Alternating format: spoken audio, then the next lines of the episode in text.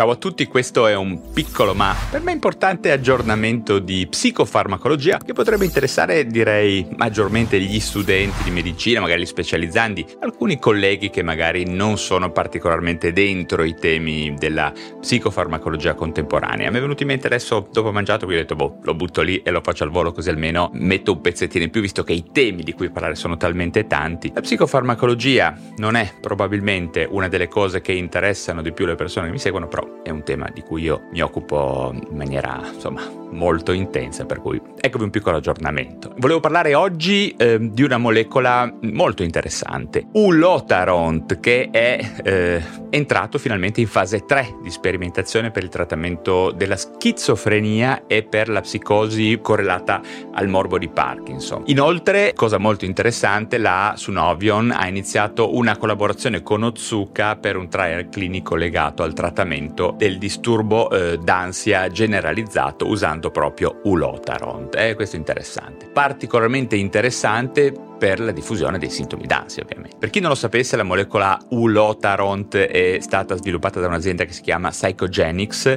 e poi insieme a Sunovion hanno iniziato il trial clinico entrato adesso in fase 3 appunto per il trattamento della psicosi, sia da schizofrenia che da Parkinson. Ma che cos'è Ulotaront? Bene, si tratta di un potenziale nuovo psicofarmaco che agisce in maniera decisamente innovativa e per una volta è proprio il caso di dirlo. Le eh, osservazioni provenienti dalla ricerca ricerca molecolare ci dicono infatti che sia un agonista del recettore TAR1 della famiglia dei recettori TAR e anche un agonista del recettore 5HT1A della serotonina. Questo meccanismo d'azione al momento sarebbe unico per un farmaco in cui viene ricercata un'azione antipsicotica, infatti tutti gli altri antipsicotici disponibili al momento in qualche modo funzionano antagonizzando i recettori della dopamina, in particolare il recettore D2 della dopamina. Ma il vero meccanismo d'azione originale riguarda appunto non tanto la serotonina quanto il fatto che Ulotaront agisce su questa classe di recettori chiamati TAR e che sono stati scoperti non più di una ventina di anni or sono. Si tratta di recettori che legano le cosiddette trace amine, eh, termine che in italiano potremmo tradurre come mh, mm, monoamine in tracce. Eh. Sono un gruppo di monoamine costituite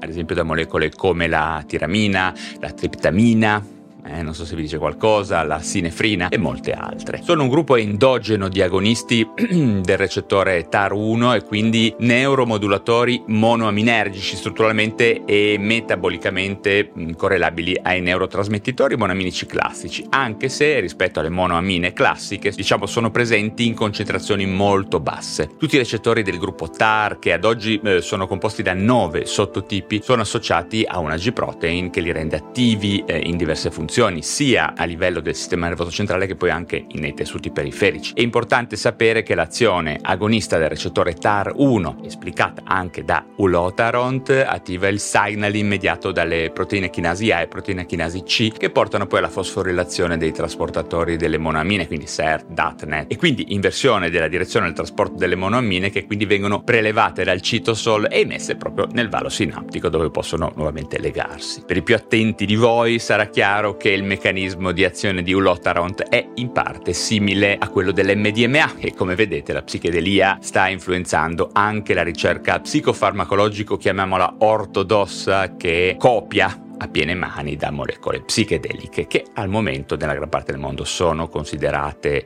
giustamente eh, fuori legge ma che meritano di essere sicuramente studiate per essere utilizzate poi in futuro in ambito clinico. In questo momento la Sunovion insieme alla Psychogenics eh, stanno scommettendo davvero molto su Lotaront che potrebbe diventare il secondo antipsicotico nella pipeline della Sunovion insieme all'Urasidone, probabilmente qualcuno di voi l'ha già sentito, che è già presente ad esempio in Italia e allo stesso modo anche la la joint venture tra Sunovium e Ozuka potrebbe portare dei frutti nel trattamento del GAD, cosa a mio parere molto molto interessante visto che spessissimo le persone utilizzano eh, benzodiazepine e altri farmaci con abbastanza effetti collaterali e questo sarebbe interessante da comprendere quale possa essere la sua finestra terapeutica. Staremo comunque a vedere, ok? Una cosa è certa, i recettori TAR potrebbero dare origine nel prossimo futuro a diversi nuovi farmaci innovativi per schizofrenia, ansia, depressione e altro, quindi vale la pena approfondire questo tema di psicofarmacologia, ok? Quindi dategli un'occhiata, trovate molte risorse sul web, sui classici manuali, cercate ad esempio sul mio blog guadelrosso.com, sono tutti psicofarmacologia e vedrete che sono tutte le indicazioni per andare a studiare in maniera approfondita questi temi. Bene, anche per oggi è tutto, se avete domande fatele giù in descrizione, se vi sono stato utile sostenete il canale con un bel like, con tutte le stelline